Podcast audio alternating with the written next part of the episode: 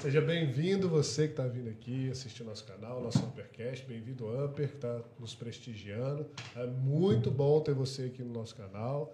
Fica com a gente até o final. Tenho certeza que vai ter conteúdo de qualidade aqui com o nosso convidado, tá? A Natália vai apresentar ele. Mas não deixe de inscrever no nosso canal, Isso. acompanhar os nossos vídeos, acompanhar os conteúdos que a gente traz aqui para você que é empresário, que pensa em ser empresário. A gente fala sobre negócios, sobre vendas, sobre gestão, sobre liderança, tudo que permeia negócios. A gente está falando aqui no nosso canal e, obviamente, aqui no Uppercast, que é o melhor podcast de negócio, que não tem nenhuma restrição, que a gente fala sobre tudo aqui, exatamente para te trazer a maior combinatividade e criatividade para você aplicar nos seus negócios. Boa tarde, uppers. O tema de hoje é o que a gestão de restaurante te ensina sobre liderança e processos. E para introduzirmos o assunto, eu digo, afinal, quem forma em gastronomia é. Você sabe? Sabe, Daniel? Chefe. Gastrônomo, isso vem no diploma, tá, gente? Mas hoje a gente não vai falar sobre formação, a gente vai falar sobre liderança, sobre gestão de processos. É, afinal, né, é, tanto na vida né, como na cozinha, a gente precisa realizar o nosso melhor. Usando o que possuímos de disponível, né? Então, conhecer os métodos, gerenciar processos é essencial para progredir, para evoluir, né? E os chefes, eles vêm lidando com escassez de insumo, pandemia, hum. né? Falta de água, um gás que acaba, né? E, e nem por isso deixa de revolucionar o que faz. É, e com esse discurso eu acabei destacando sobre gestão de processos, mas um gestor de restaurante tem muito mais habilidades para poder destacar. É, garantir a qualidade dos pratos, lidar com pressão, né, para não haver atraso nas entregas, na produção. E aí, é, o nosso assunto de hoje, né, para o oitavo Uppercast. É, quem vai bater esse papo conosco é, é o Daniel, nosso CEO da rede RSAP, Rede de Corretores de Seguros, e dona aqui do Uppercast. Eu, Natália Paiva, diretora de marketing aqui da rede também. E o nosso convidado de honra, Gustavo Alves, formado em gastronomia pela UVV, Estagiou em alguns restaurantes conceituados e hoje é empresário e proprietário de três empreendimentos no mercado de alimentação. Em breve fará a inauguração de mais dois pontos. É, seja muito bem-vindo, Gustavo. Nosso convite a você tem um propósito fundamental que é ajudar empreendedores, empresas, nossos uppers que entram em ação todos os dias para melhorar, para evoluir. É, e a gente quer saber um pouquinho sobre liderança, sobre gestão. Né? Seja muito bem-vinda, tá? Obrigado. Bem-vindo. A muito primeira obrigado. dúvida que eu já tenho, primeiro eu quero deixar ele falar, mas de, depois eu tirar uhum. a primeira dúvida que surgiu na sua apresentação. É. Mas fala um pouquinho de você, Gustavo. É. Tudo que a, que a Natália falou aqui, formado pela UVV, estagiou nos restaurantes, Três empreendimentos, eu não sabia que você tinha três, tantos, e vai abrir mais dois. Mais dois. É, eu sou Gustavo Alves, né? Vocês já me apresentaram. Sou natural de Caratinga, saí de Caratinga com 17 anos. É, a minha história ela é um, um tanto improvável. Né? Conte-nos, eu estou curioso. É, eu saí de Caratinga com 17 anos, fui para Vila Velha, no Espírito Santo. Me formei em mecatrônica, robótica, minha primeira formação. Que isso, cara. É, meu irmão ele trabalha embarcado, né, na Petrobras. Ele também saiu de casa muito cedo. Nós somos de família muito simples. E aí ele foi abrindo os espaços para a gente no, no peito e na garra mesmo. E aí, com 17 anos, a gente ainda é muito cru, não tem muita experiência de vida, não sabe muito o que quer. Né? Então, eu fui na direção de orientação que meu irmão me deu. Porque naquela época, era 2005, 2006, ainda estava em alta aquela história do pré-sal, aqueles trabalhos né, de engenharia, de técnico de automação. Então, ele me orientou a fazer um curso de mecatrônica e robótica que estava no momento ali. Em alta. Ele estava em alta. E aí eu fui embora, né? Já fui com tudo programado na mente, achando que ia dar tudo certo. Já fiz o cálculo de quanto que eu ia ganhar, que eu ia fazer curso de inglês, eu ia estudar, né? E ainda ia passear. Só que você chega lá na realidade, não é bem assim que funcionam as coisas, né? Então eu fiz é, alguns processos seletivos, e passei em alguns. E aí eu comecei a fazer realmente mecatrônica, né? Formei. mas não atuei na área. Eu acabei desistindo, porque depois de formado, aí o mercado já começou a cair. Né? Desceu e eu fui descobrindo outras, outras coisas que eu gostava mais. Eu gostava muito do curso, mas não era ainda uma paixão. Né? É, eu digo que minha, minha história é até um pouco improvável, porque eu não tinha ideia de como que eu faria para ganhar dinheiro de verdade na vida. Né? Com 17 anos, eu, eu, eu via as pessoas andando de carro, via as pessoas andando de avião, eu falava, imaginava como é que é que faz para chegar lá nesse ponto. Eu não sabia o caminho, não tinha um caminho, ninguém nunca tinha me dito como é que fazia aquilo, né? mas eu tinha essa, essa, esse desejo né? de, de ter uma condição boa para poder dar condição para minha família e para mim também. Mas eu não sabia como é que fazia. Então, por isso que eu digo que é improvável, porque além de eu ser de uma família muito simples, eu não tinha ideia de como fazer. Eu não tenho naturalmente aquela veia empreendedora que muitos empreendedores têm. A minha vida de empreendedor ela está sendo forjada mesmo, sabe? Eu estou aprendendo, estou estudando, estou buscando e estou adorando esse mundo. Na verdade, eu descobri né, esse desejo de, de empreender. E aí nesses, nessas andanças aí eu morei em algumas cidades do Brasil, é, trabalhando como supervisor comercial de um, de um, banco mineiro.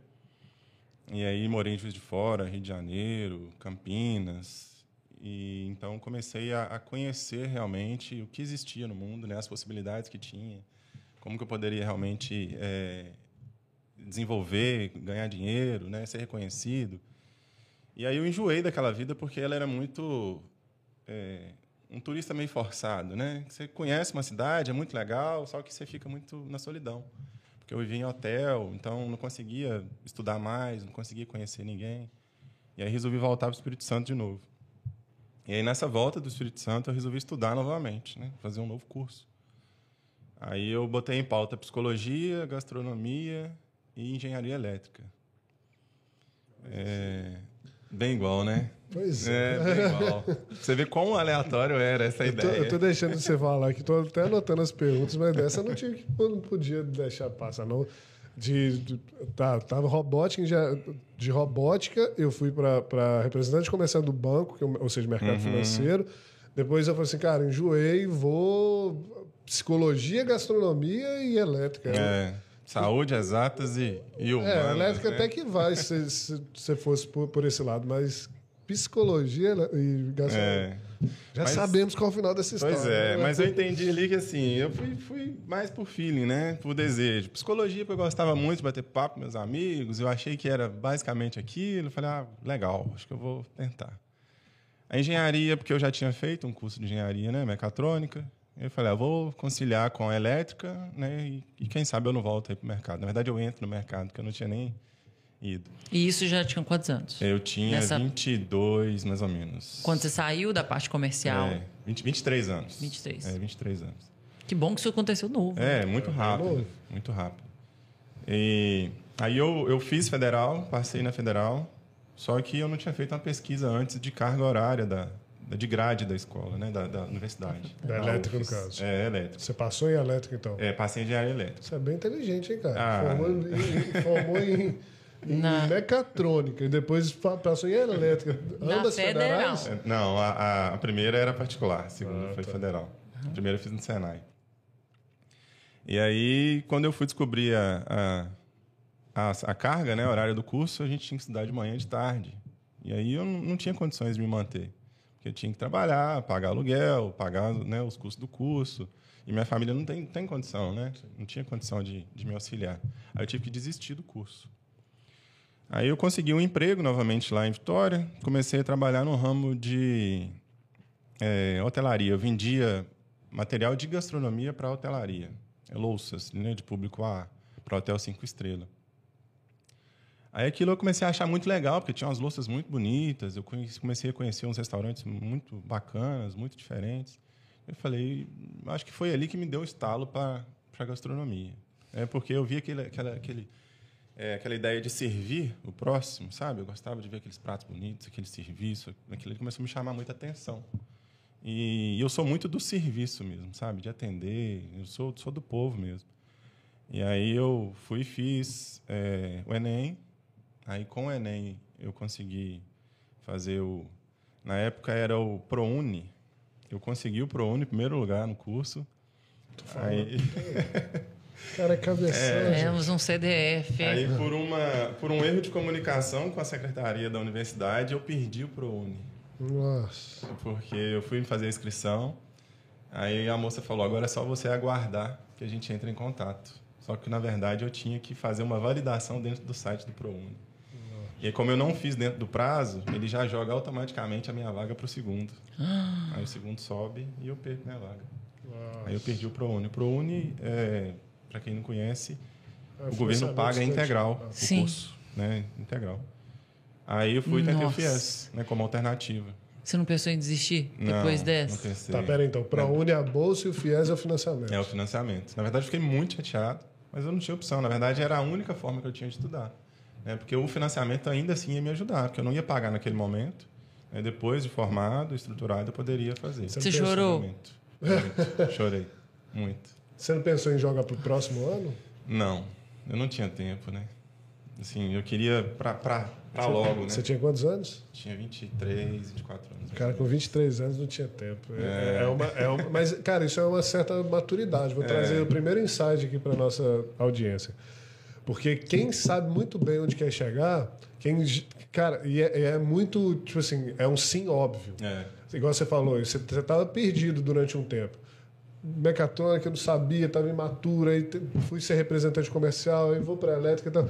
E na hora que você teve, você fica, cara, é isso, é isso, é isso, é isso, é- passei. Parece que tudo fica rápido. Aham. Parece que você quer, tem pressa para É, tudo. Eu sei, eu sei como é que é. é- é- dá um calor no peito e a gente quer realmente É, ir atrás. logo, né? Então, você que está me vendo, se você sente isso, é, você está no lugar certo. É. Tá? É, é, é um negócio legal. Se o coração acelera, né? É. Continua, porque tá dando bom. Mas aí você É, chorou. Chorei muito, fiquei muito triste. Fiquei triste, né, por aquela informação mal dada e realmente comigo por não ter lido melhor, né? As normativas ali. É, me informado melhor. É, e aí eu entrei de cabeça no FIES, eu falei, não, né, vamos aproveitar essa oportunidade aqui e, e vamos lá. Aí quando eu fiz esse vestibular, comecei o curso, no primeiro dia, na primeira semana de aula, eu falei, nossa senhora, é isso. Falei, cara, é isso. Aqui eu até arrepio. Viu? Falando, É, tô eu falando. até arrepio. Eu falei, por que, que eu não fiz isso há cinco anos atrás, há quatro anos atrás? Eu estava descoberto, mas a gente não sabe. Né? Eu acho que por mais que eu estivesse perdido, é, o conselho realmente é tentar. Vai tentando. Vai dando cabeçada, vai tentando. Uma hora, a porta abre. Mas a, o- a sua história é muito similar. Eu- Eu tenho uma história bem similar, Uhum. senão, obviamente, de. de, é, cada um tem a sua cruz. né? Sim, Mas sua vamos, vamos pegar particularidade, nessa, nessa questão de teste. Eu, eu fui estudar em Juiz de Fora, voltei. Uhum. Comecei ciência da computação, larguei. E achava que ciência da computação, porque eu desmontava o computador e montava, É. achava uma o delícia. máximo, né? sabe? Aí comecei a trabalhar como, tipo, gerente operacional de uma empresa, larguei. Uhum. Aí fui fazer farmácia, fiz quatro períodos de faculdade de farmácia, larguei também. E aí, farmácia. No backstage tá perguntando assim, farmácia? De farmácia, é. Mas lá eu já pensava no seguinte, cara, eu quero ser do- dono de uma farmácia, Uhum. não farmacêutico. Uhum. E aí, eu, isso eu tinha 19 anos. Aí, quando eu larguei tudo, eu falei assim, quer saber, eu não vou fazer nada. E aí eu decidi, é, vou fazer nada. É, no tempo sabático. Ele decidiu tirar anos Ano sabáticos. sabático. Aí fi- fiz nada, só que eu precisava de dinheiro. Não, graças a Deus, meu pai sempre teve uma condição bacana para sustentar a casa, mas eu precisava de dinheiro para mim, porque eu não tinha o luxo dele me financiar para as coisas. Eu comecei a, a vender Nike Shocks com leves defeitos, É. para não falar de outras coisas. Nike Shocks de segunda linha de produção. Aí eu comecei a vender. Foi o primeiro contato que eu tive com vendas. Aí, E mano, vendeu Se muito, achou. né? Aí, na hora que eu encontrei o que, que era vendas, aí eu falei assim, cara. Quero. E aí, tipo assim, aí eu fui desenrolando. Aí o primeiro contato que eu tive dentro da corretora de seguros, que era do meu pai, foi com o atendimento ao cliente de sinistro, quem acionava o seguro de fato. E aí eu já comecei a vender ali, e aí já fui venda, venda, venda. E hoje eu tenho muito orgulho de falar que o empreendedor, o empresário que eu sou hoje, vou te falar que 90% dele veio através do vendedor. Então, assim, se alguém me perguntar qual, qual que é a minha profissão de fato, é orgulho de ser vendedor. Sou vendedor. Eu ia falar assim, na hora que você descobriu o que que era venda, ele decidiu ser músico. ah, eu fui músico também. Baterista de uma banda, de uma banda. Tinha uma banda, já abriu o show do Jota Quest, já abriu o show Eu do achei Rafa. que você ia falar, você respirou. Quando descobri o que que era venda, ele, ah, ele abriu uma banda, ele teve uma Mas banda. é, é muito isso que você está falando É. também. No esporte também, cara, eu que pratico esporte, é, é mais ou menos isso também. Você, vai. Você, à medida que você vai tendo contato com. Ah, fui fazer um taekwondo. Putz, não gostei. Fiz um judô. Putz, não gostei. Fiz futebol, não gostei. Vou. Na hora que você. Natação, você. Caraca, é, É, isso. é. Sabe? Então, assim, é meio que tentativa e erro mesmo. Justamente. Até pra achar a esposa, mais ou menos. É, mas é. Ó, né? rapaz, querendo te dar uma E a gente achou essas maravilhas aí, né? É, Difícil achar, né? É, não é fácil, não. Mas aqui, é, mas quando o Daniel falou, eu tenho um insight também para compartilhar, assim, da, da minha, um pouco da minha história, mas eu não vou completo falar tudo aqui. Quem sabe um dia, né? Você não cozinha gente. pra gente enquanto isso ouvindo e bate esse papo, hein? Tá, tá- aí, ó, o próximo roteiro do próximo podcast com ele pode ser com cozinhando e Pois tomando é. vinho. nossa, Ao invés de ser na delícia. mesa, a gente faz em pé, É, né? Nossa, maravilhoso. Ah, O backstage todo assim, ó. backstage da- Foi a loucura. É, mas quando eu, eu, pra você ter noção, eu cismei que eu ia fazer na faculdade agronomia. E aí eu falei, não, vou fazer agronomia, vou tentar lá em Viçosa e vou passar e tá, tá, tá, tá, tá, tá. comecei a fazer cursinho, mas eu precisava de trabalhar. né? Uhum. Meu pai e minha mãe já não já falava, descartava a possibilidade de pagar alguma coisa para mim a princípio. Então eu falei, não, vou passar, taranã. fui fazer cursinho em Juiz de Fora para poder passar e taranã. Aí o que aconteceu? Eu tive que voltar de Juiz de Fora, não fiz agronomia. E querendo ou não, eu acho que a agronomia seria um pouco pelo meu pai. Meu pai sempre foi fazendeiro e tal. Eu achava legal também eh, a análise de solo, sabe? Sei, Era uma coisa que eu me Te via. né? se, é, se eu falasse assim, agronomia, eu me via assim, analisando o solo. Uhum. E aí, é, e antes disso, na, na infância, eu falava que ia ser jornalista. Só que quando eu descobri que para fazer jornalismo você teria que fazer comunicação social, eu falei, não, não é isso que eu quero fazer, não. O nome não me encantou e eu desisti. E aí fiquei com a agronomia na minha cabeça. Só que eu tive que voltar e aí abriu a turma de farmácia aqui em Caratinga, novos cursos. Era farmácia e ciências biológicas. Aí eu falei assim, cara, eu não posso ficar parada. Eu tenho 18 anos, eu cismei que eu tinha que entrar na faculdade com 18 anos. Eu vou entrar com 18 anos, depois eu decido o que, que eu quero. O negócio é o carro tem que andar. Entrar. aham. E aí eu entrei, fi- fiz ciências biológicas, e aí eu falava assim, ah, eu posso analisar solo ainda como bióloga, né? E meu, minha, minha grande vontade era ir para o meio do mato e trabalhar com alguma coisa, laboratório e tudo mais.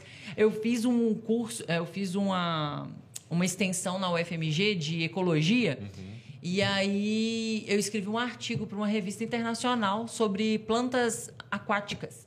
E aí eu falei assim, pronto. Aí começou a abrir as portas para fazer até o mestrado. E só que aí o Daniel, né, veio, pediu um noivado, falou para eu ficar e tananã. Vendi bem a história. É, vendeu bem. Acabou que eu não fui pra, pra fora, tive que ficar aqui, porque né, eu ia casar e tal. E aí eu falei, ah, vou arrumar outras coisas aqui. Eu sempre fui de, ah, vamos, tu tem que trabalhar, vamos lá, tananã. E tá hoje como minha sócia e diretora. É, Fiz, fiz. Aí fui ser professora, porque eu tinha que ganhar dinheiro. Uhum. Então não dava para ser bióloga. Ia demorar para eu atuar como bióloga. E ser professora, antes de formar, você pode começar a Mais ser rápido, professora. né? Aí eu fiquei sete anos na educação, apaixonei, ensinando, ensinando. E depois disso abri uma empresa é, né, de saúde, estética. Fiquei 10 anos no mercado da estética e tudo mais, até tirar um ano sabático por burn- burnout mesmo. E quando eu tirei o ano sabático, eu falei assim: ah, vou começar a estudar outras coisas, vou me encontrar, vou para um retiro, fui para um retiro de yoga. Lesionei meu tendão, tanto fazer yoga na praia. E aí fui pro retiro de yoga, falei, deixei meu cabelo natural, coloquei 10 dread na cabeça. E eu falei, ah, vou viver essa vida zen, tal, tal, tal, tal. Só que eu percebi que na vida a gente precisa de equilíbrio. É. E essa não era a Natália de verdade. E nem a que deu o burnout. E que a gente precisa se encontrar, a gente precisa de um meio termo aí. E aí, eu estudando novos assuntos, eu encontrei a Ayurveda, que é a medicina indiana. E Gente, eu falei isso com o Dani. Eu, é, é um negócio, é um arrepio também que dá na espinha, que eu falo com o Dani. Eu falei assim, quando eu comecei a ler os livros de Ayurveda por conta própria, porque hoje eu já tenho minha formação como terapeuta ayurvédica, é, quando eu comecei a ler os livros, eu li e falava assim, Moro. Eu parava toda vez e falei assim, sabe o que, que é você ter que ter passado por isso tudo para chegar aqui nesse livro? Cara, eu encontrei a Ayurveda. A Ayurveda é tudo que eu aprendi na vida, mais um pouco. Eu falei assim, cara, como é que... Eu encontrei. É como se acendesse um monte de... Tchum, holofote na sua cabeça e um monte de ideia e tudo mais. E eu falei, cara, é isso. Esse o é caminho. isso. Uhum. Esse é o melhor Só- dos mundos, né? É. Não foi igual o seu, Maravilhoso. mas eu demorei um pouquinho a mais para poder achar. Mas eu sei que todo o caminho que eu percorri teve que ser trilhado para eu chegar, É. para eu Nesse encontrar, momento, né? para eu Uhum. encontrar, exatamente. Então assim, eu acho que tudo tem um porquê. É. Você ter feito aí robótica, Daniel ter feito farmácia, a gente Imagina vai ele fazer já o- o- uma máquina que faz os hambúrguer, tudo certinho. tipo Dá- isso. dá pra ele robô- fazer, imagina. O robôzinho do bambu. Patentear o negócio e virar um maior sucesso. Gustavo Alves de Caratinga inventa o robozinho que faz hambúrguer. Automática, né? Então, assim, é só um insight mesmo que eu queria deixar, porque eu acho que é, a gente só encontra é, o, o ponto central, assim, a nossa verdadeira paixão ou propósito, que às vezes algumas pessoas costumam dizer, a partir do momento que você procura É. e a partir do momento que você também se, se, se envolve nas coisas para achar. Sim. Que demore 10 anos, 20 anos. Cara, eu tenho costume de falar da história. Roberto Marinho, ele abriu a Rede Globo com 60 anos. Ele já era radialista, começou com, fazendo alguns trabalhos é, como assim no setor, mas ele abriu a Rede Globo com 60 anos e ele falava que ia atingir 150 anos e que ver a Rede Globo né, explodir. E viveu pra caramba, né? Se eu não me engano, foram 98, 99 Nossa. anos, alguma coisa parecida.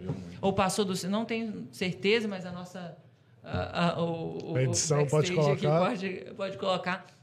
Mas ele, assim, eu, eu sempre me inspiro nessa história, que eu falo assim, cara, nunca é tarde para você achar aquilo que você ama de verdade. 98. anos. Não é tarde mesmo. Mas- E, e a tentativa, né? É você abrir as portas mesmo. Procurar, procurar, procurar. É o que a Natália falou que é bem legal, que é o seguinte, é, para você achar, você tem que estar procurando. Para você procurar, você tem que estar em movimento. Tem movimento? Você não pode estar parado, porque se você procurou aqui e não achou, você não vai ficar aqui. É. Você tem que estar em movimento. Né? É o e você... popular, né? E você Criança, tava, né? É. Olha, pra você ver, você encontrou uma paixão, um, vendendo prato. É, Ah, vendendo legal. prato. Prato, talher, copo.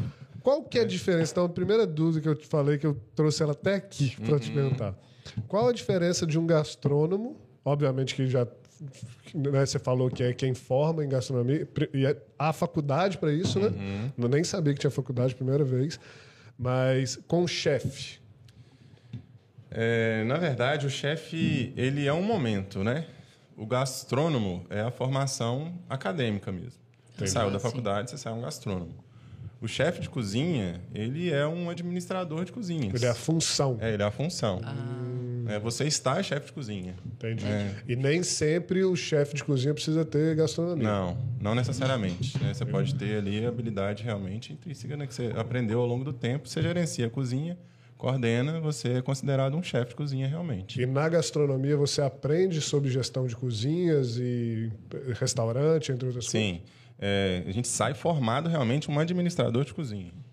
Aprende gestão de pessoas, aprende a fazer ficha técnica, né, que é o cálculo de um prato, por exemplo, quantos gramas vai, qual o valor que você vai cobrar.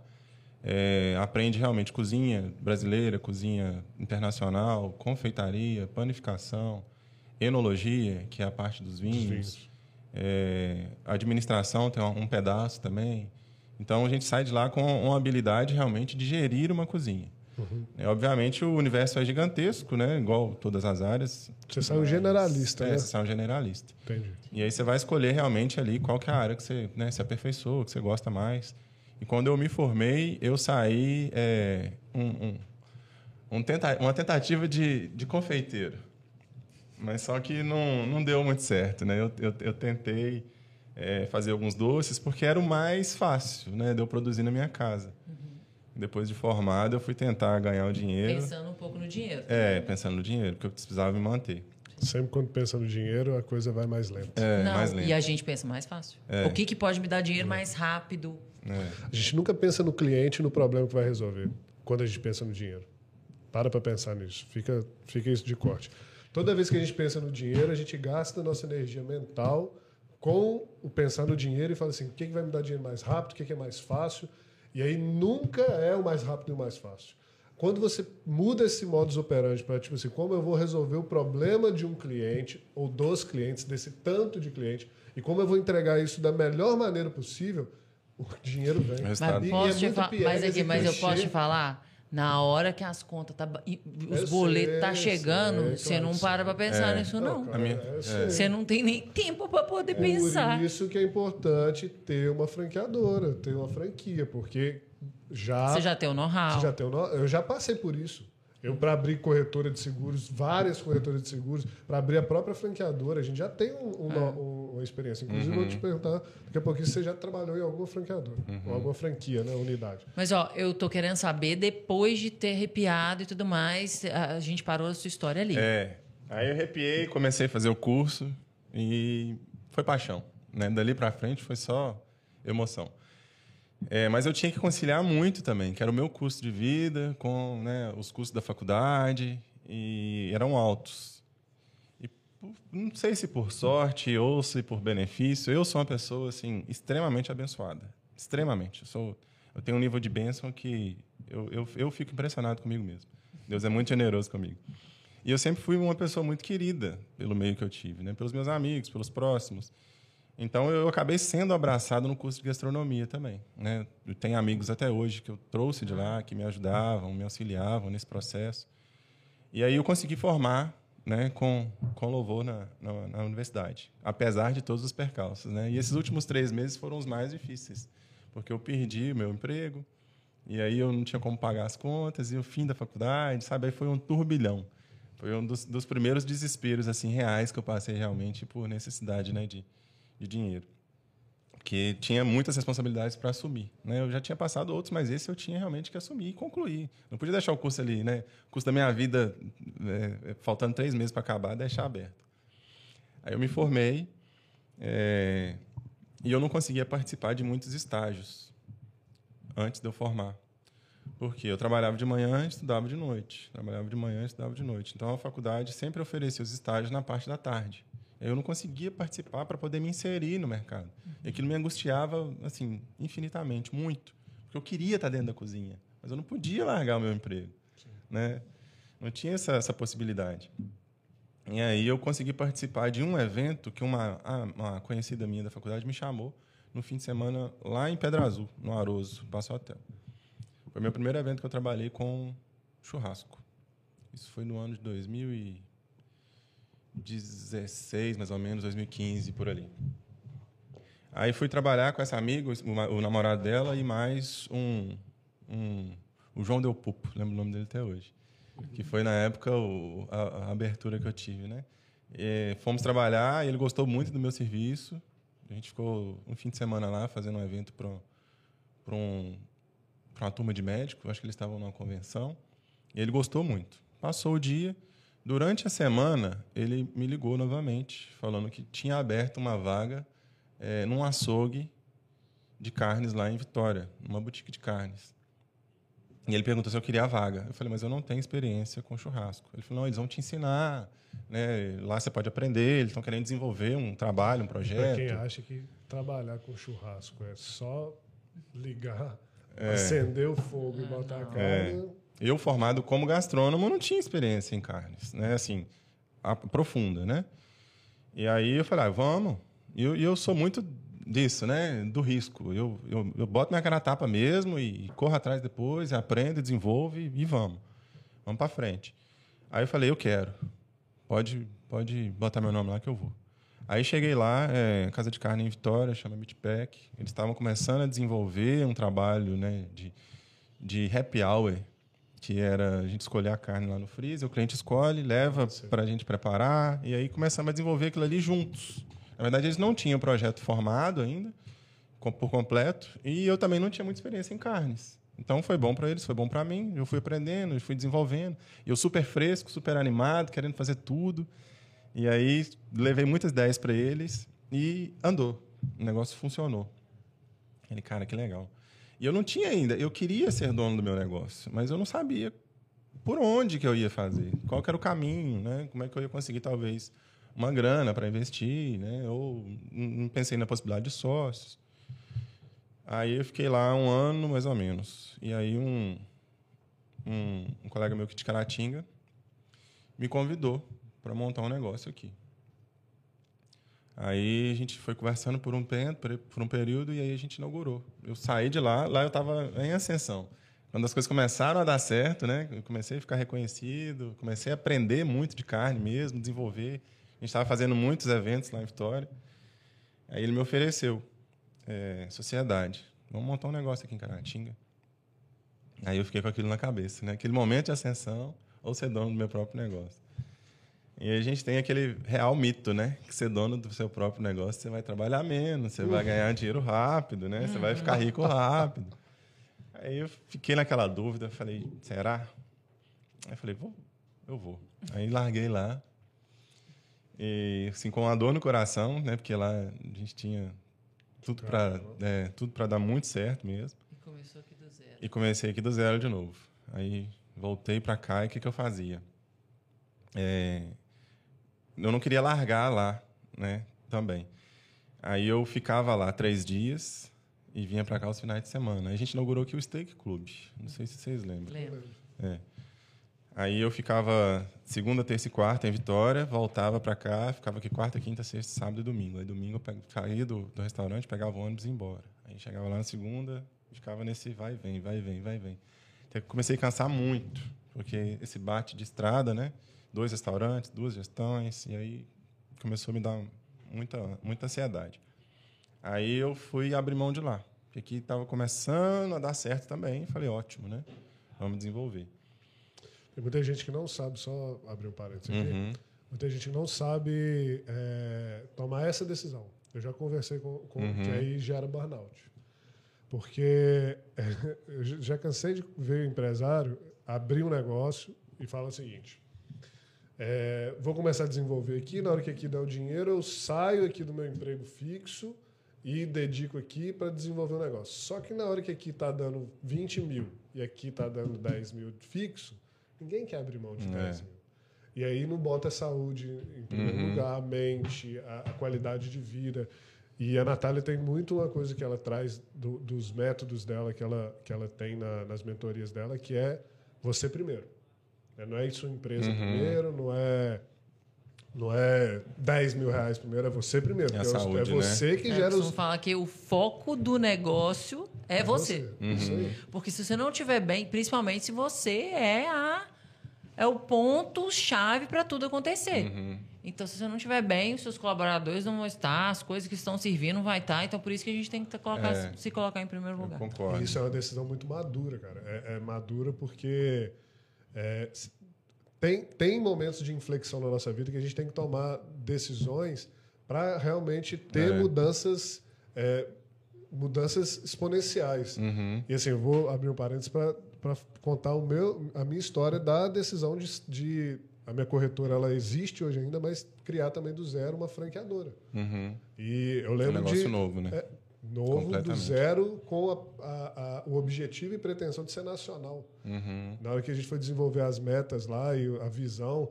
é, ter 500 unidades até no ano X, né, que eu não vou falar aqui, só quem está dentro sabe.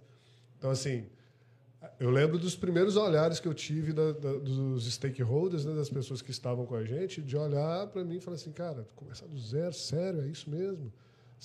Tipo, uns, uns com os olhares meio de doido, uhum. outros com um olhar meio tipo assim. É, eu lembro, eu lembro assim, de uma pessoa muito especial para mim me olhar como se eu não fosse conseguir, sabe? E a gente está indo, tá, cara, foram, te falo a verdade, tem um ano e meio que a gente está tá com a RSAP. É, isso já vem permeando a minha cabeça há mais de cinco anos. Eu, eu cheguei a dar essa ansiedade uhum. também, porque é um negócio que já, sabe, aquela é. coisa vai vai crescendo de você e vai crescendo. E imagina um ramo crescendo de você. Você, uhum. quer, você quer botar aquilo para fora, você tem que fechar a boca. Você é tem que ficar mesmo. engolindo aquilo, aquilo. E, e, aquilo ia crescendo até que eu falei assim, cara, não dá. Não dá, eu quero e uhum. vou fazer e o meu propósito é outro e tal. uma pessoa muito especial me olhou assim com a cara de que tipo, você não vai conseguir. Uhum. E estamos conseguindo. E nesse um ano e meio, sinceramente, foi o, o, acho que o ano e meio mais feliz da minha vida, assim, de profissionalmente. Até sem empatia falar isso, porque teve uma pandemia no meio. Mas, cara, foi muito bom. Uhum. Assim, não financeiramente, de propósito mesmo, sabe? De ter a oportunidade né? de ter minha esposa junto comigo, trabalhando, sabe? De a oportunidade de eu poder transformar a vida da- das pessoas é, que nunca empreenderam, como você lá, lá atrás nunca empreendeu, em ter um negócio e trazer para a realização de sonhos também. Está sendo muito legal essa jornada. E, assim, o objetivo é fatídico, nós vamos chegar lá. Mas, cara, cada dia está sendo muito legal. É, o caminho é muito, Tá é muito com você, gostoso, né? Tá aqui com É. você hoje, faz parte disso e está sendo muito legal. É. Tá sendo legal. Que bom. Mas continue. E aí, E aí montamos esse o Steak Club, né? Foi a primeira casa de carnes que a gente trouxe para Caratinga, trouxe hambúrguer artesanal. E eu adorava aquilo, adorava. Mas na verdade eu tinha mais o deslumbre do ego, né? Porque eu estava sendo dono do meu próprio negócio. Mas não era aquilo porque eu não tinha nem rentabilidade ainda, não tinha retorno financeiro. Por sorte, a minha mãe né, é de Caratinga, meus pais são daqui, então estava confortável para mim ter o meu negócio, né? Era mais o ego. E aí a gente teve alguns problemas societários e encerramos Ficou as atividades. Ficamos um ano e sete meses. Caiu para estatística. É, Caiu, né? Sabe? quebramos, real. quebramos. E aí, antes, antes da gente quebrar no Steak Club, apareceu uma oportunidade de compra de um negócio, que foi o restaurante Dona Ló. É, e assim, esse período era muito, muito, muito doido mesmo, muito inconsequente até. Cru. É cru, justamente. As decisões que eu tomava eram baseadas realmente no meu desejo, né? Eu não, Na emoção. Na emoção, não fazia muitas análises financeiras, nem sabia fazer análise financeira, na verdade. De números, de Você tá mercado. que está sendo forjado, né? É. E olha só, só antes de você entrar nisso aí, que Uhum. guarda aí. É exatamente isso, audiência, que para isso que a gente está trazendo aqui.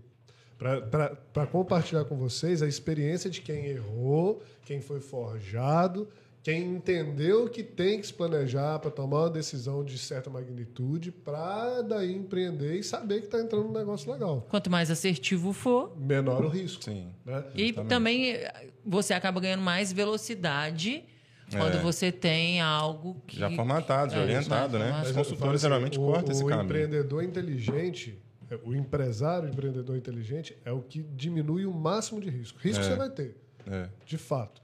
Mas é o que diminui o máximo. Então você diminui o máximo com análise, né? Isso. E diminuindo ainda, corrigindo rápido, né? Isso. É, então aí abriu essa oportunidade de eu comprar esse negócio. Eu comprei esse negócio com zero reais. Eu não tinha dinheiro, não tinha crédito. Comprei na palavra. Paguei na época um valor muito alto, mas ali eu queria ser dono do meu próprio negócio sozinho. Aí veio a segunda parte do, Do ego. do ego, né? E sem análise nenhuma também. Eu falei, não, eu vou entrar nisso aqui, vou fazer dar certo e vamos embora. Eu tenho dois braços, tenho duas pernas. é eu basicamente fiz isso.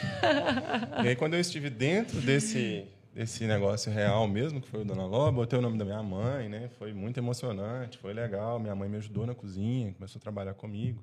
Contratei os funcionários. Aí, primeira folha de pagamento.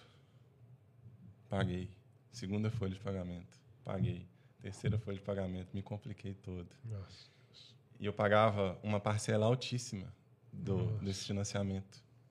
Porque eu pagava a parcela de financiamento, tinha minha, a minha folha salarial, que era mais ou menos 17 mil reais. Ainda tinha aluguel, água, luz, assim. Eu já começava negativo uns 34, 35 mil reais.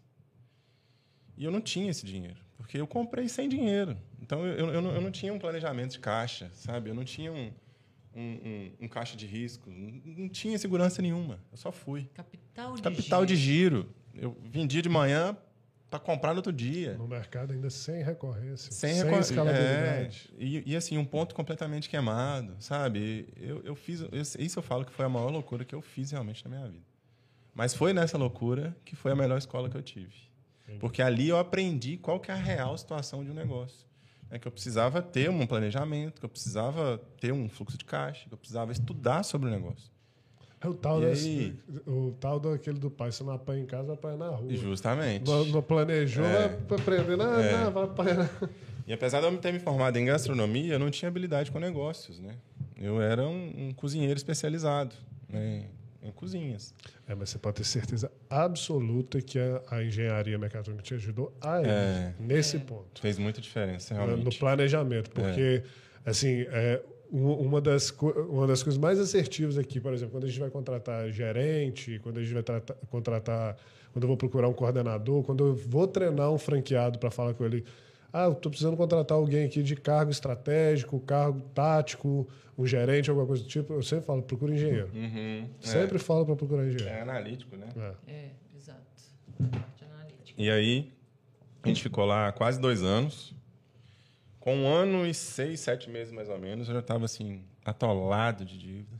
Caiu Mas, para estatística de novo. mas sem desistir, né? 2 a E 0 pro vamos. governo. É, 2 a 0 pro governo. E eu tenho que resolver isso na minha vida. E aí veio a pandemia. Nossa. Aí eu falei, não, não vai dar E certo. você é uma pessoa abençoada. E muito abençoada, é. Muito, Podia ter sido pior. muito pior. Podia ser, nossa, podia Tipo, ser muito pior. Estamos com o Joseph Klimber aqui. É. Quase ele. Aí veio a pandemia, veio aquela situação toda. E a gente tem uma preocupação sanitária muito grande. Sim. E eu não queria ficar aberto. Sabe? Eu, Mas, eu Gustavo, precisava. Só, só rapidinho, deixa eu entender aqui, peraí, deixa eu Uhum. pegar a bola. É, você estava com a Dona Ló, mas o Gustavo Alves mesmo não existia nessa época ainda. Não. Gustavo Alves que eu falo assim, gente, ele A marca de A hoje. É. não existia. Não. Tá bom, continua. Eu criei ela nesse, nesse período longínquo mesmo. Que apesar de tudo, eu comecei a fazer uma consultoria de marketing, de branding. Entendi. É, apesar de não entender, mas eu, tinha, eu tenho uma amiga muito próxima que me, me vendeu essa ideia e eu gostei muito. Não entendia nada, bolufas daquilo. Mas eu achava que era essencial para o meu negócio.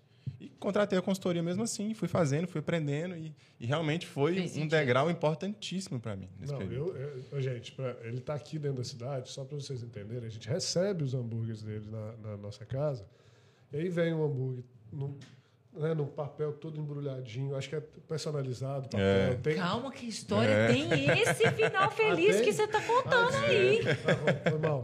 Ih, tava vendendo ele já, já tava Já vendendo. tava ele. vendendo. Eu tô doida pra falar que eu sou cliente. É. Inclu- Inclusive do Ovo Delivery, que, que aparece lá em casa quando você tá de dieta. Vai. E aí, é, a gente tinha um hambúrguer, aproveitando que você falou, que vendia muito nesse primeiro negócio, no Steak Club. E no, no- no cardápio, ele chamava é, Steak Burger. Só que o número dele, de comanda, era 7001.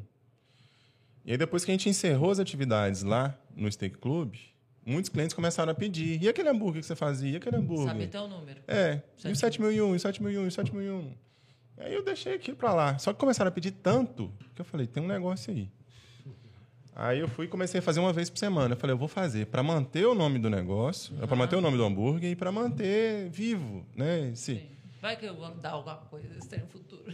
Aí eu fazia uma vez por semana. Peguei uma quinta-feira, Eu já lembro. tinha o Dona Ló. É, Eu lembro. Você abriu quinta-feira De só. novo É. no fazer, sem o Sem o planejamento. planejamento. Isso a Sem o gente já sabe o planejamento. perfil. Já. Né? Mas aí o que, que eu fui fazer? dele. Eu inventei de fazer pela ideia de hobby, para nem para mandar o Ele é o negócio. perfil certo pra franquia. Totalmente descondenado. eu, eu, eu. É porque é o perfil de quem faz. Entendi. Porque, por É, é exemplo, muito É executor. muito executor, Hum. porque, por exemplo, a franquia, quando você entra para uma rede de franquia, por si só a franquia já tem o forecast, né, o planejamento de resultados, já tem metas que você precisa, já sabe os produtos, público-alvo, marca, ó, vende assim, o processo de venda, o processo de... de Já vem tem desenhado, tudo. né? Ah, o cara abriu um escritório no centro, aqui, ó. Cara, então você vai procurar um imóvel em tal lugar, nessa metragem, assim. Entendi. O projeto tá aqui. Então, o cara tem que pegar aquilo tudo e falar assim, agora eu vou Vou trabalhar.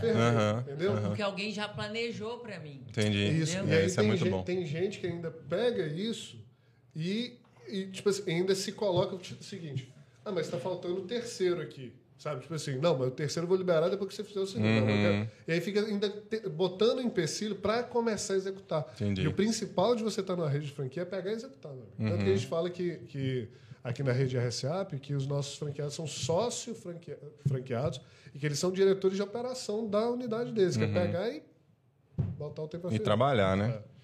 E aí coloquei nas quintas-feiras e não, não, não tinha. As pessoas não me conheciam muito na cidade, né? E aí comecei a botar um hambúrguer. Faz negócio, aí vendia ali seis, sete hambúrgueres na quinta-feira à noite. Isso né? depois você já Encerrava. tinha feito o brand. É, nesse, nesse meio período. Eu já, já tinha criado uma marca. Entendi. Então já tinha ali o chefe Gustavo Alves. Mas Aham. ainda ninguém conhecia o chefe Gustavo Alves, né? E eu não tinha grana para investir também, né? No, no marketing, né? na divulgação da marca, no reforço dela. Então só existia uma marca. Eu tentava fazer com a divulgação dos hambúrgueres. Sim. Aí, né, eu, eu- trabalhava no Dona Ló, nesse perrengue todo, e ainda fazia o hambúrguer né, de quebra. Não desistiu do Dona Ló, quintas-feiras. não.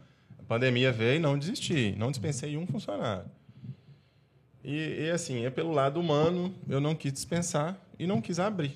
Né? Pela consciência sanitária mesmo, que ninguém sabia do que era aquilo. Né?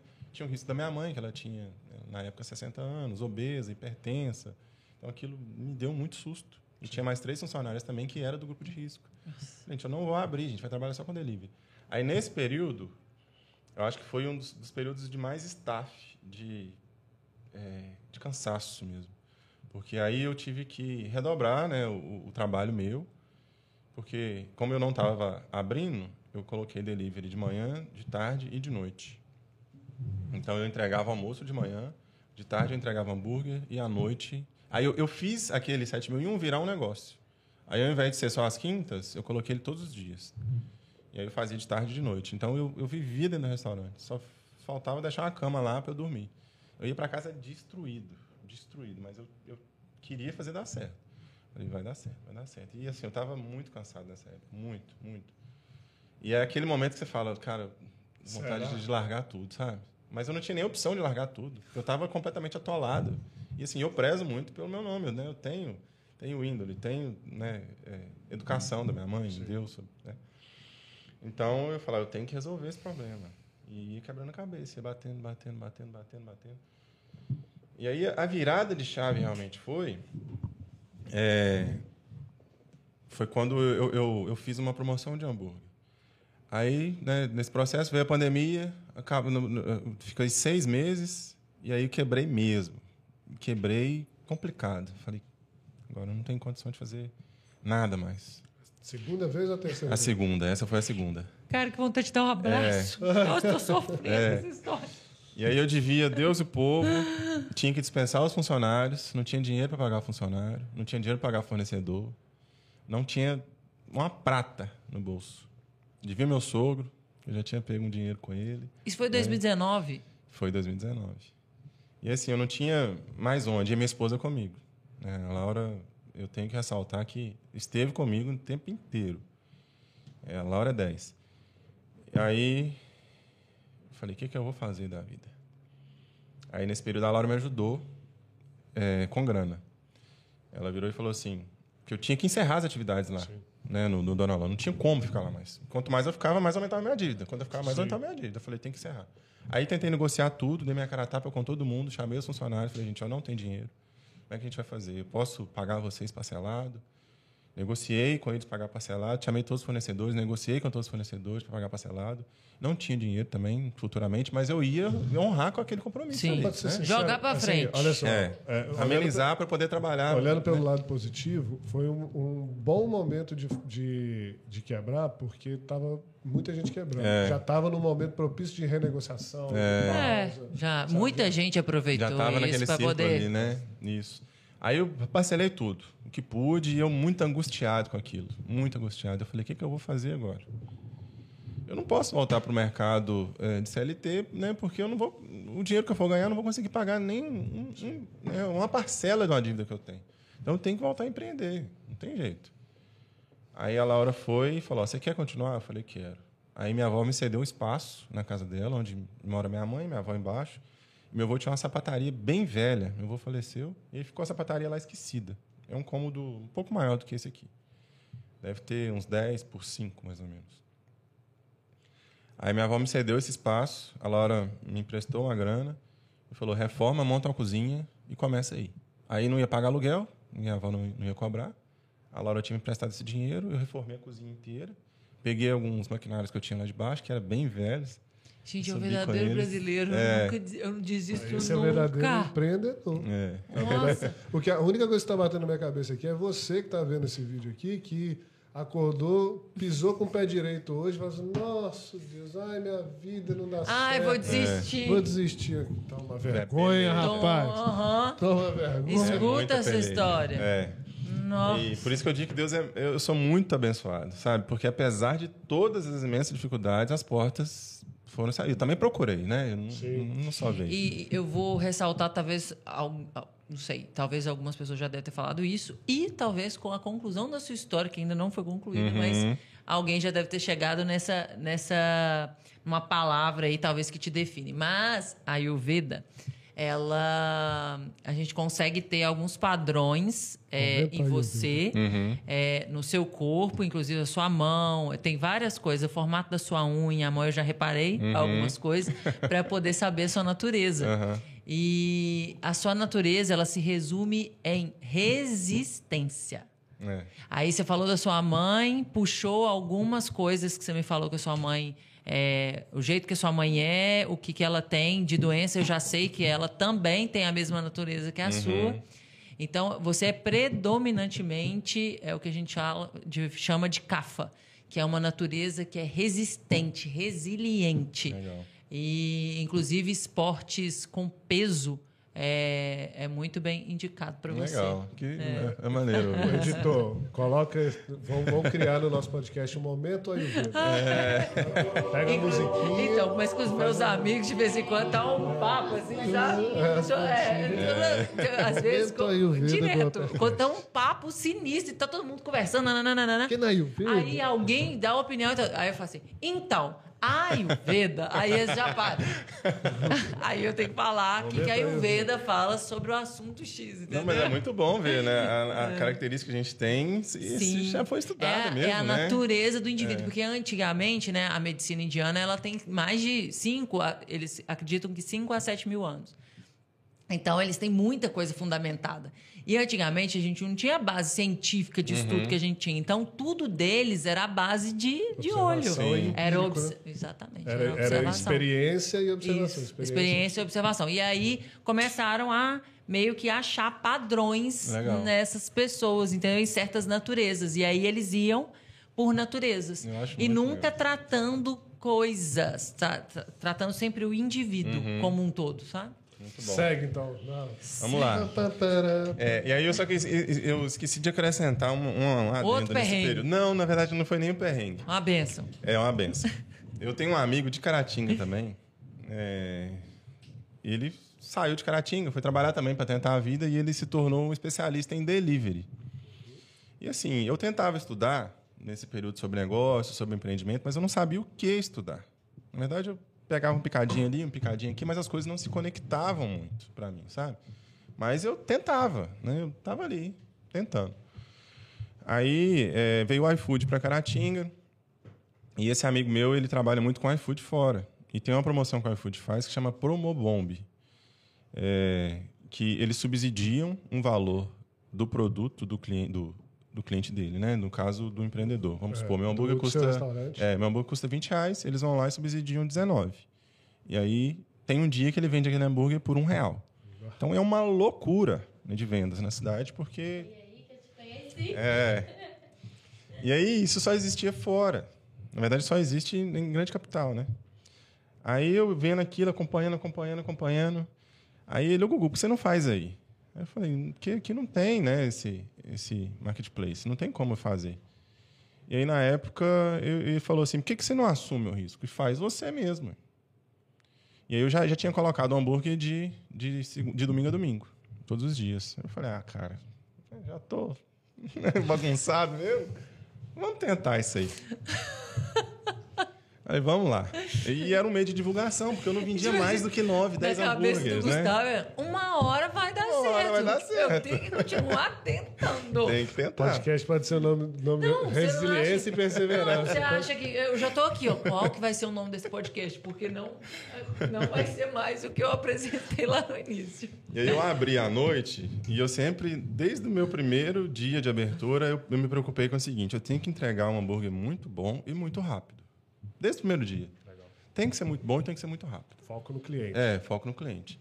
Porque, por experiências, eu não tinha tido experiências boas em Caratinga com entrega de delivery. Sempre demorava muito. Eu falei, tem que fazer diferente. Esse vai ser meu diferencial.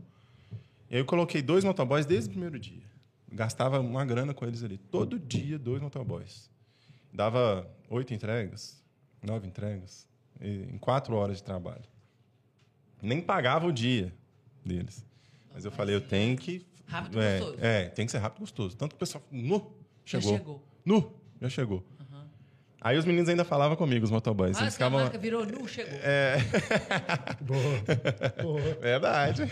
É o Anotei. hein? slogan. É o slogan. Nu, Apli- chegou. Aplicativo Mineiro de Delivery. Nu, chegou. Tá boa, hein? É, Eu sou do marketing. anota. Aí os motoboys ficavam assim, ô, cara, você acha que precisa mesmo de nós dois aqui? Aí, às vezes, eles cobravam metade da diária, sabe? Porque eles viam ali o sofrimento. E aí eu ficava na chapa, ia pro computador, tirava o pedido, que era pouco. Aham. né? Ficava ali, corre, corre, corre, corre. Aí aumentou um pouquinho, aí a Laura ia me ajudar. Aí a Laura ficava no caixa e eu ficava na chapa. Aí que eu resolvi botar em prática essa ideia dessa Promobomb. Bum. É. Mas foi um boom positivo. Porque aí eu falei, ó, vamos fazer o seguinte, eu vou vender 300 hambúrguer no dia. E Botou me- uma meta. É, 300 no dia. Vai ser a minha Promobomb. Primeiro planejamento da É. vida. É, foi o primeiro planejamento. Aleluia. Eu vou vender 300, assim, apesar de eu não saber o que eu estava estudando, eu acho que isso aí ele já estava no subconsciente do planejamento mesmo da ideia. Aí comecei a procurar todo mundo, procurei meus fornecedores. Fui no fornecedor de pão. Aí eu falei, eu queria 300, pão pra, 300 pães para tal dia. Falou, 300 pães, cara, é muito pão. Eu Por que que você acredito. por que, você vai vender 300? Por que você quer 300 pães? Ninguém me deu crédito. Aí eu fui no açougueiro, né, que faz minha carne. Só pra ter uma noção, quanto que ficaria 300 pães? Na, ia dar 300 reais. Um real. Aí o problema é a carne. Aí eu fui lá e pedi a quantidade de carne para fazer os 300 Mas hambúrgueres. para um pequeno negócio, lembra quando a gente tinha. a- Ih, lembra. É muito dinheiro. sofremos Quando a gente, a É. gente abriu um, negócio, a gente tinha um, É um assunto para um Fast podcast. Aham. É, a gente tinha um negócio chamado Fast Feed, que era um grab and go de salada. Salada. E Comida saudável. aí, no, na hora de fazer o pedido de, da- das, dos plásticozinhos, da, das, Dos potes. dos potes de colocar Personalizado, né? É, Primeiro eu fiz um pedido. Isso é, tem o quê, mano? Uns oito anos atrás, sei lá, sete anos atrás. Primeiro eu fiz um pedido de 150. Acabou, acabou tão rápido que eu falei assim, cara, vou dar dor de cabeça com isso, não. E quanto mais você pedir, mais barato fica. É, eu fui lá pedir mil. Tem pacote até hoje. Não usou tudo. Ó, Já tá fechou o vendendo. Até hoje a gente tem pacote. Olha, minha filha, você acha que. Tá vendo, né? Inclusive, se você estiver precisando de embalagem. vamos, vamos, vamos, vamos negociar isso aí. A gente aprende assim mesmo, gente. Porque, olha só. É, Vocês qualquer. usam 7 mil, de, 7 mil reais. Vocês compraram 7 mil reais de embalagem? Embalagem. embalagem. Mas o primeiro mês, quando a grana. gente inaugurou o negócio, foi, muito bom. A gente vendeu assim, um, um grab and go, cara, que, que o objetivo do grab and go era dar 5 mil, que era o aluguel dela. Da- É, o da nosso marca. slogan era pegue leve. Era peg e leve. Aí, é, é ainda, né? Porque tá registrado. É. Ó, Fica... pra ninguém pegar leve Não com essa ideia. hein? Mas aí, o que, que acontece? No o primeiro mês a gente faturou muito bem. Uhum. O objetivo era 5 mil, olha como é que. Né? Há É. oito anos atrás, como é que a gente pensava. A gente faturou quase 30, cara. Uhum. No primeiro mês eu falei assim: esse negócio É bom, É bom. né? Aham. Vai virar. É o voo da galinha. É. Mas vamos lá. Aí eu fui em todos os meus fornecedores, ninguém me deu moral. Falou, não, é muita coisa, você não vai conseguir fazer. E eu, eu tinha total convicção que eu ia fazer. Total. Já tinha o robozinho É, funcionando. total. Um real. Robótico É. lá tá. Um real, não é possível. Ma- é, mas aí a conta que eu ninguém. fiz, um real eu não, eu não conseguia assumir a bronca. Ah, tá. Aí o hambúrguer ele custava 10, eu fiz ele a 5. Já era um preço bom também, né? Uhum. Um hambúrguer de qualidade, entrega muito rápido a 5 reais, Uhum. valia. Nem a Laura me deu crédito nesse momento, né? Mas eu sei como é, É. que é. Aí eu falei, eu vou fazer, gente, eu vou vender. Aí fui lá, comprei uma chapa maior e comecei numa chapa, assim, ó. Devia ter uns 35 Três centímetros. Três É, palmas, mais ou menos. Uns 35 centímetros mais ou menos. 45 por aí. Eu falei, eu preciso de uma chapa maior. Meu cartão tinha virado um dia antes. Eu falei, vamos lá comprar uma chapa, porque 300 hambúrguer vai pedir uma chapa um pouco maior. Aí a de 45, eu fui, eu fui lá na loja, eu tinha uma de 55. É, é maior, né? Eu acho que essa vai dar conta. Só que entre as 55 tinha uma outra de 1,20m. Bonitona, mais grossa. Aí eu falei, e agora, né? Só que essa mais grossa, ela era R$ 1.200. A de cá era 550. E ela não ia dar conta. Aí eu fiquei um, quase uns 40 minutos na loja pensando. Falei, nossa, será que eu invisto R$ 1.200 numa chapa? E eu não tinha que dinheiro, né? Falei, como é que eu vou fazer? Mas eu preciso da chapa. E, você ainda com as dívidas, né? Com as dívidas. Não, e o vendedor na orelha. É, na Você orelha. precisa. É. Vai, compra. Aí eu pensei, já que eu vou investir num produto e estou querendo fazer virar um negócio, eu vou comprar um- um uma ferramenta melhor para poder trabalhar. Comprei essa chapa. Levou e eu fiquei todo encantado. Limpei a chapa bonitinho. Começamos o evento no dia. Foi né? planejamento, tá? É. É, de uma certa forma. É. Foi. Porque olha só, só- eu estou listando aqui, mas depois eu vou ver. O diferencial competitivo que ele escolheu foi rápido e de qualidade, e gostoso. Se ele não compra essa chapa, ele não ia entregar rápido. Não ia entregar Aí Ele ia rápido. perder É, o não ia dar do negócio. É. Que já tinha se falado. É. E então levei a chapa, deu o dia de fazer os 300 hambúrgueres, contratei as equipes todas, ninguém, ninguém acreditou.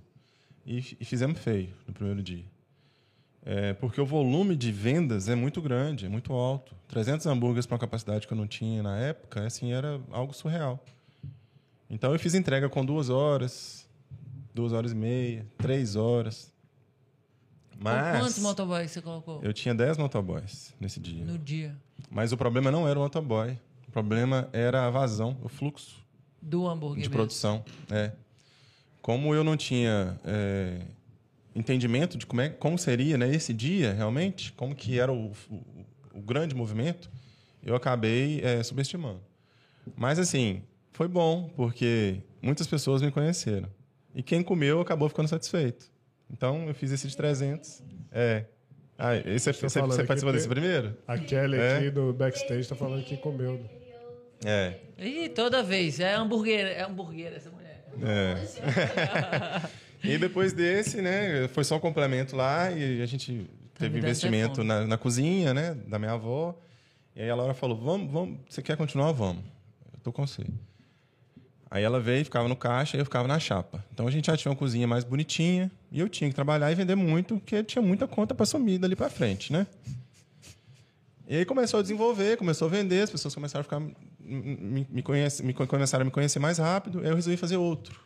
Aquele, eu vendia 9, comecei a vender 22. Aí eu falei, ó, deu certo. Fiquei 3, 4 meses vendendo 22. Então foi constante. O crescimento veio. Aí depois de três meses eu resolvi fazer outro evento. Aí eu fiz com é, 800. Do- Dobrei e um pouco mais. 800, 800 no hambúrgueres Dia? no dia. No dia? No dia. Aí o que, que eu fiz? Todos os erros que eu tive naquele dia, dos 300, que deu tudo errado, eu anotei. Lembrando que deu errado. Deu errado. Aí você dobrou a meta. Dobrei a meta. Só que agora eu fiz um planejamento real. Eu falei, ó, isso aqui deu errado, eu preciso ter mais equipe, eu preciso... de- é. Aí eu dobrei a equipe, dobrei o número de motoboys, e aí eu já tinha mais confiança dos fornecedores, porque se eu vendi os 300 no primeiro, então né, eu tenho chance de vender ainda no segundo. Ah, tá. Pera aí, então. Você vendeu os 300 no primeiro? Vendi. Ah, tá. É, eu vendi. Só, que- só errou só- pra É, caramba. eu só não entreguei rápido. Entendi. Errei muito. Eu vendi. Entendi. É, não deixei de vender. E aí eu fiz os 800. Eu tô me imaginando, já tô imaginando os motoboy entregando assim. pra voltar É rápido, né? rápido, não é inteiro. A Aí, diferença é ser rápido. jogando né? na porta da pessoa. assim, Não, Imagina o cara, o cara na varanda lendo o livro, o cara na varanda lendo o livro. Chega, mano. É, é igual o jornal, né? Antigamente jogava. Jornal, isso mesmo que eu pensei. Jornal sendo entregue. Aí- Ai, zoação à parte, É, mas. é, foi 800, não, gente. Foi mil. Fiz mil. Mil. Aí eu falei, esse agora vai dar bom, vai dar certo. Você teve uma parceria Aí- com, com o Cicobi, alguma coisa assim? Veio depois. Ah, tá. Vai chegar. É, alguma coisa tem É. na mente disso. Aí eu levei o, o Dona Ló lá pra essa cozinha, né? Fazia delivery de manhã, de marmita, e à noite o hambúrguer. Eu ia lá à noite, minha mãe me ajudando de manhã, com mais duas funcionárias, a gente trabalhando. E aí, assim, eu ia. A gente, eu comecei a a desenvolver, começou a andar devagarzinho. E eu come, aí eu, eu pensei nisso, vou fazer o segundo, para ver se dobra novamente o número de vendas. Aí fiz o de mil. Aí foi ótimo. Perfeito. Porque todos aqueles problemas anteriores eu corrigi todos. Apareceram novos.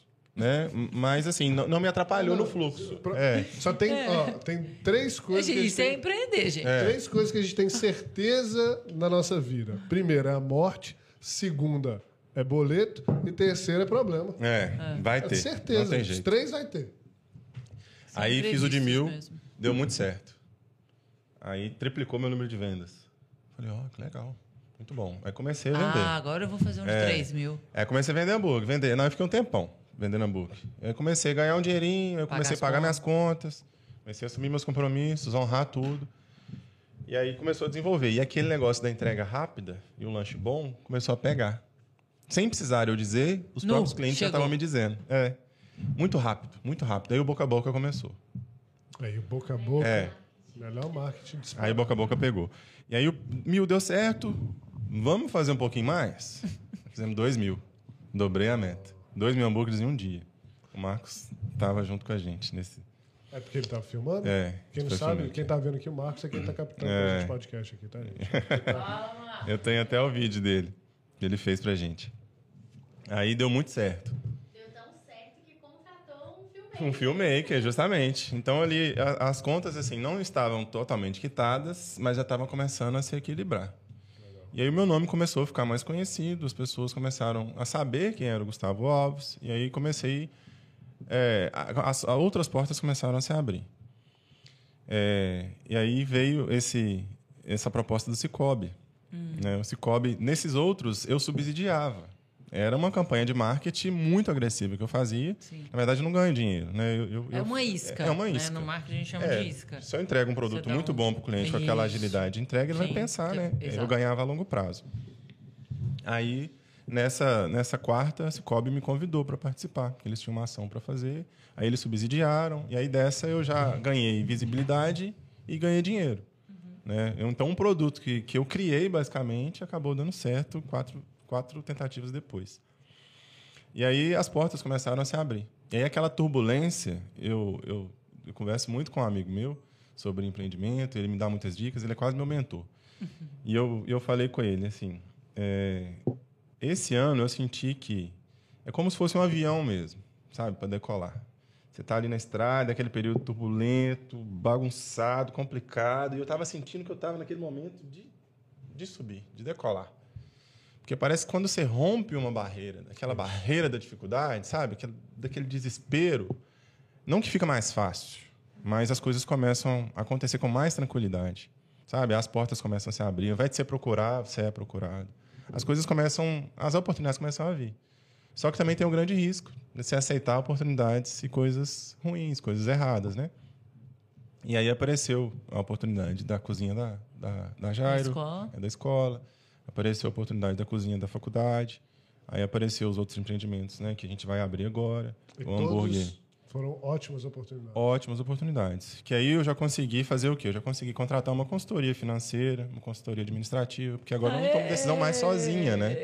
Mais sozinho. Então, que não deixa de ser quase que um modelo de franquia. Sim, sim, é.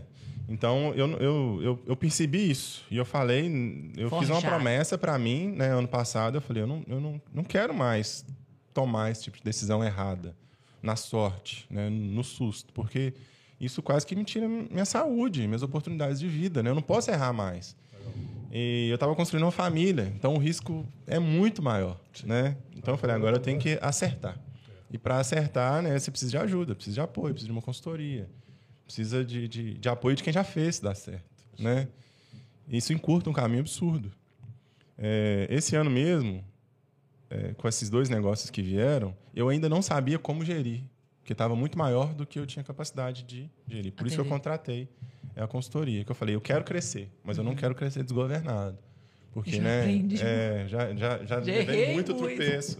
Então é melhor fazer esse investimento, né? E ter essa não segurança, né? Mas pelo menos uma direção mais certa. Direção. Porque É. o negócio é o seguinte, ô, ô, Gustavo.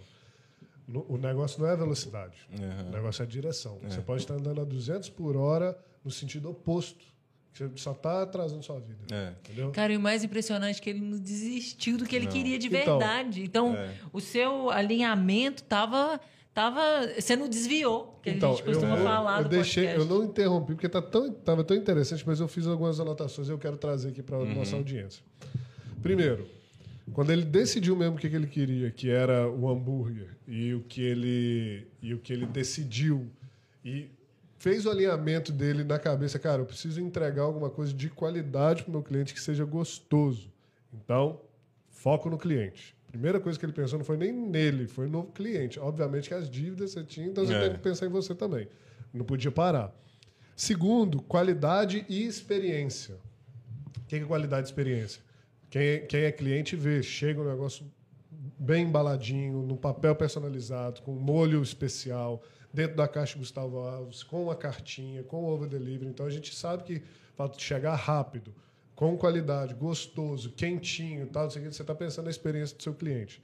Terceiro, diferencial competitivo em relação ao mercado. Então você analisou, mesmo que seja por feeling, você analisou o mercado para entender como que eu vou me encaixar aqui para eu ganhar market share, que a gente chama, né? para eu ganhar mercado é, em comparação com os meus concorrentes aqui. Então, qual que era a principal dor do- dos clientes? Foco no cliente, novamente, né?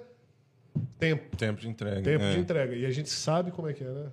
A gente pede delivery, a gente sabe é duas horas. Assim, é um negócio que, que, que deixa a gente, é, é, assim, sai da, de- do, do nosso sério, às vezes, chegar um negócio... A gente pedir, tá lá registrado, pediu há uma hora e meia atrás, duas horas. E, e a gente sabe, assim, a gente tem amigos, né? Que são gastrônomos, que às vezes um, um hambúrguer, às vezes você pede uma carne, alguma coisa, até comida japonesa, que o negócio é feito em 15 minutos, muitas das vezes. Pô, por que, que não chega rápido esse negócio? Mas enfim, diferencial competitivo. Outra coisa aqui sobre o, o Bomb, né? O, como é que é o nome? Promobomb. Então, cara, isso daqui eu quero deixar para nossa audiência um negócio, uma análise disso daqui. O negócio disso é hábito de consumo, tá? Você cria um hábito de consumo no público, de- dele criar uma rotina de te pedir. Acontece muito quando eu inauguro, por exemplo, um posto de gasolina fora de mão da- do fluxo normal. Todas as gasolinas estão lá a cinco reais. O posto de gasolina vai lá e coloca três durante um mês. Ele banca como investimento para criar hábito subconsciente no- na pessoa de na hora de fazer encher o tanque dele, ele desviar para ir lá. Por quê? Porque lá é três, lá é mais barato. Então ele faz isso durante um mês, dois meses, muitas das vezes, para criar um hábito de consumo. E aí, muitas das vezes, empresas com- com- que, eh, que investem nessa estratégia, elas fazem uma análise do seguinte: peraí, se eu investir aqui agora numa, numa agência de marketing, em tráfego, em impressão de panfleto, enfim, qualquer tipo de estratégia de marketing no mês, quanto que eu investiria? Ah, vou investir 10 mil reais, vamos colocar um número redondo, 10 mil reais. Tá, quanto que esses 10 mil reais me trariam de clientes? Ah, me trariam 10 clientes, sei lá, enfim.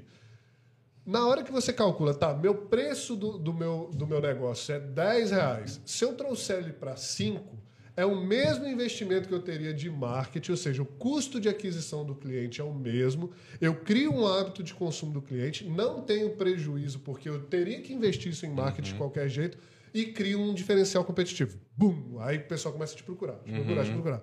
O mais importante é o que que você vai fazer depois com esses 800, mil, 2 mil que você conseguiu, com, com o cadastro desses clientes.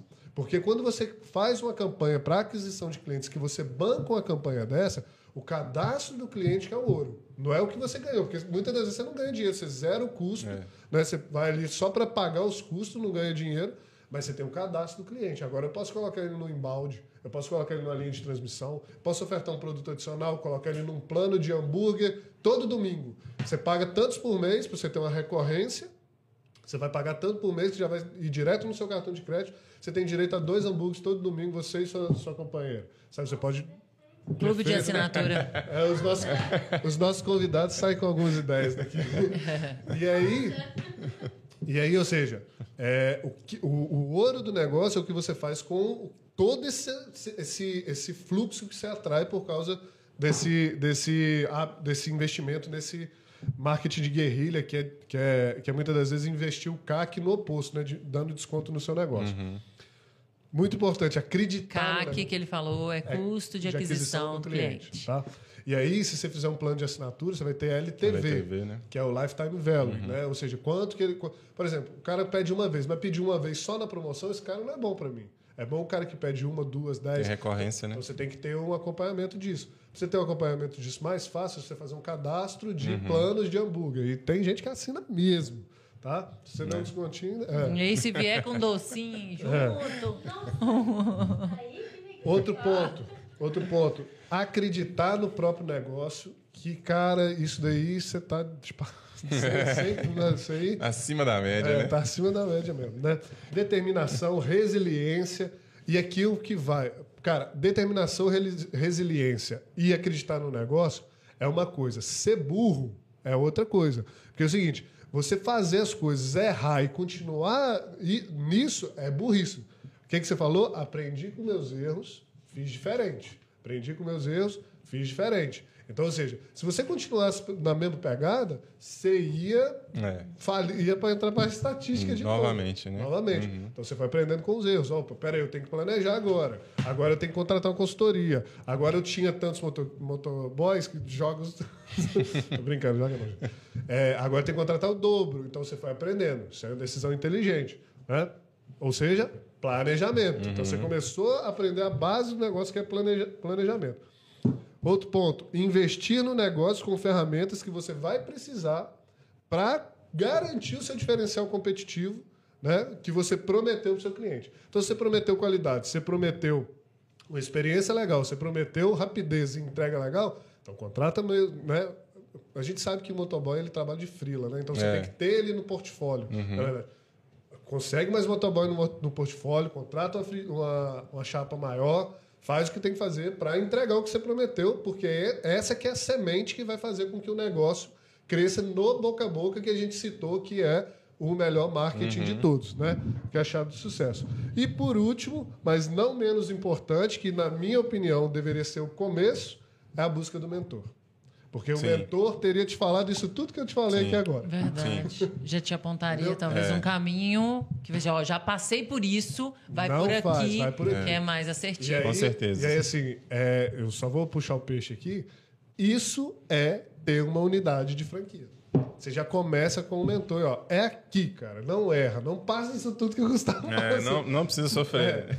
Mas e assim, olha, eu tive um. Sofri pra você não sofrer. O meu, ins- o meu insight aqui é que esse podcast, o episódio 8, o nome dele é O que a gestão de restaurantes te ensina sobre resiliência. Boa. É. É isso. Real. Gustavo, e hoje, então, você está com três empreendimentos, dois na, um na faculdade, um na escola.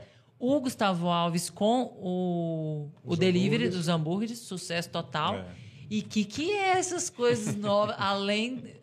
Quando que esse podcast vai sair? Só no mês que vem, né? É, hoje, hoje ativa a gente tem quatro negócios, na verdade. Né? Em Além daquele que está operação. no forninho, É. aquele, aquela aqui- novidade que está no forninho, Editor, editor. tem mais Marcos, outros dois Tem mais dois negócios. ainda. Me pede, me pede na hora que você estiver editando isso aqui, me pede o vídeo dele, que ele também ele participa de eventos com De a- eventos. A, chapa de hambúrguer. Pede um vídeo que eu filmei ele ontem na, na corrida que a gente participou, dele Ele lá, trabalhando. meu na filho, ativa, ele tá em tudo. tá? Em operação tem a cozinha da escola, a cozinha da faculdade, Isso. a cozinha do Dona Ló, E, ah, tem a hamburgueria e tem os home chefs, né? Que agora tá, tá estourando. É, E como é é o que funciona esse home chef? Quem quiser te, te contratar, como é que te É. acha? Como é que. Me acha na minha rede social, inicialmente, é arroba chefe Gustavo Alves. E o serviço de home chef é uma contratação de um cozinheiro especialista dentro da sua casa, né? Eu programo Carnes? É, carnes, qualquer prato especial eu, eu produzo. É, Mas você vai fazer vai uma pessoalmente eu ou você que pessoalmente. é isso, Não, gente? esse- esse é pessoalmente. Esse deve custar É, for receber né, os amigos em casa, né, de- a família, quiser fazer um evento ali até umas 15 pessoas, eu mesmo preparo. né? Eu- a gente elabora o cardápio, eu elaboro o cardápio, baseado no, na proposta do evento, com entrada, prato principal, sobremesa. Faço a compra dos insumos, é, preparo, sirvo e organizo sua cozinha. Então você só come, né? só, só senta e se alimenta. Organiza a cozinha, deixa tudo Olha, limpo. Legal demais. Então é um serviço que está crescendo, está desenvolvendo também. E esse está dentro do, do- do pacotão aí. E a gente está com mais dois negócios à vista, né? Para inaugurar.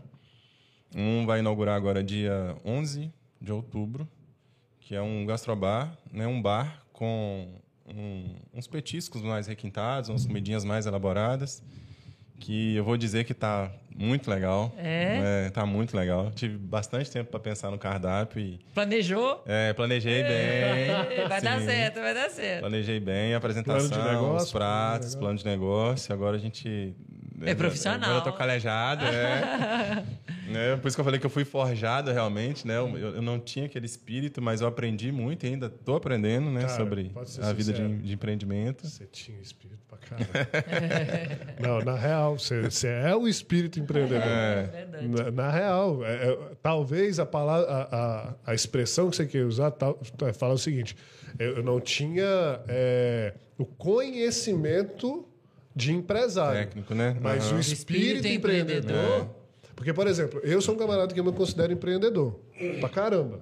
Eu nasci para ser empreendedor e pegar coisas, fazer e mudar as coisas. E eu, em paralelo, tive também a oportunidade de desenvolver o conhecimento empresário, de empresário. Então, o que, que acontece? Você entrar para o jogo empresarial de empresário é um jogo, cara. É jogo, é, é jogo, jogo. É uma linguagem. É como se você fosse jogar xadrez. Você tem que aprender as regras do jogo. Fluxo de caixa, caixa, investimento, orçamento. Aquilo é um jogo, joguinho. Você botou as pecinhas certinhas, cara, o negócio vai.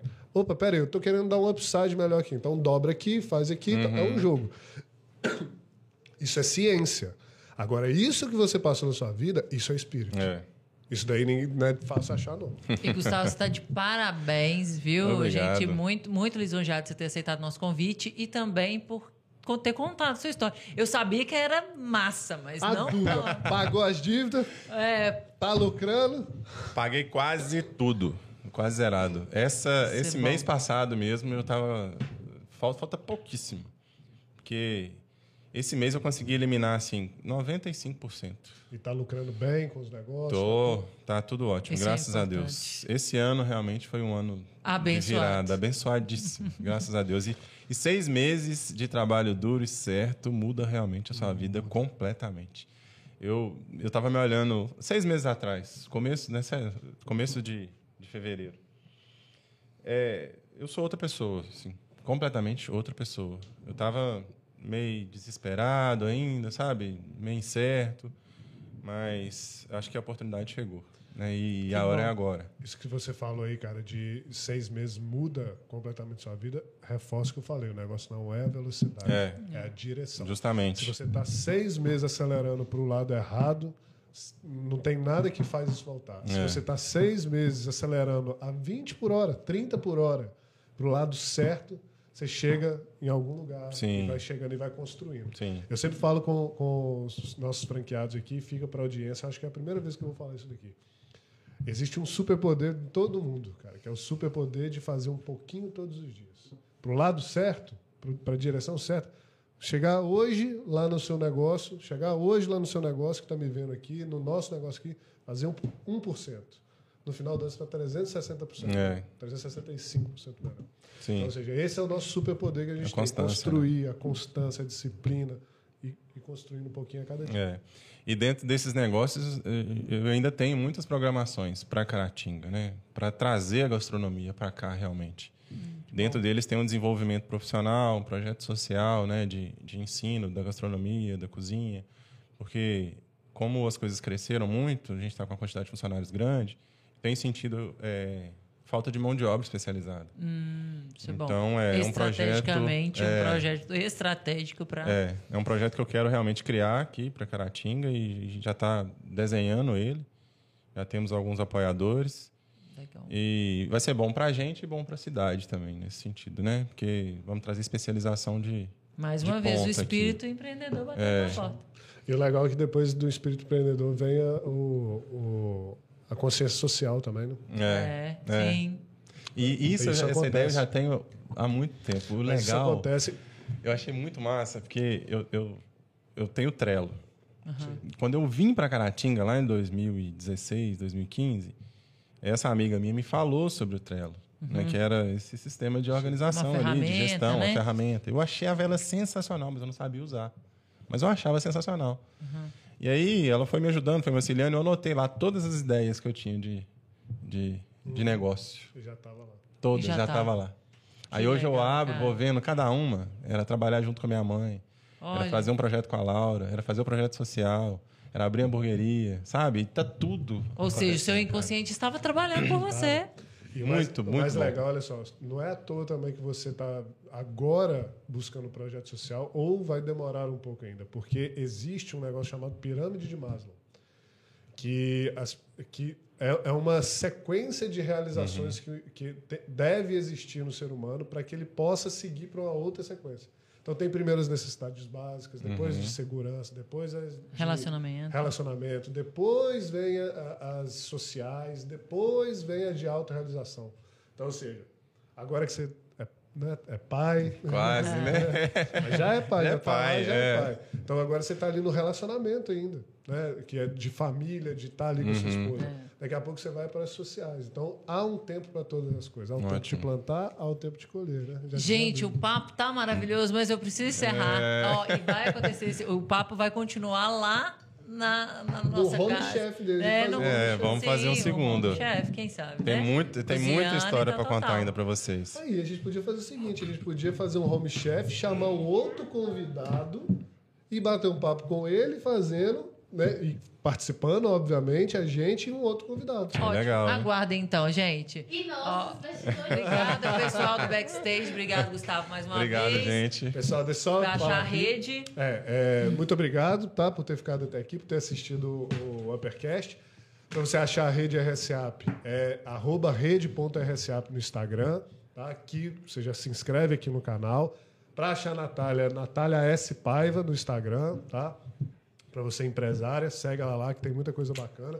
Para você me achar é danielneves.rsap, tá? No Instagram também. E o Gustavo, Meu arroba chefe Gustavo Alves. então, beleza, já, já sabe como ach- achar a gente. Muito obrigado pelo seu tempo. Falou! É, lembrando aqui, ó, backstage. Se inscreve, não deixa de se Se inscrever. inscreve no Uppercast. Por favor. Tchau, tchau, gente. Tchau, gente. Obrigado pelo tempo e até a Obrigado. próxima. Valeu! Eita! História, hein? Não, parabéns.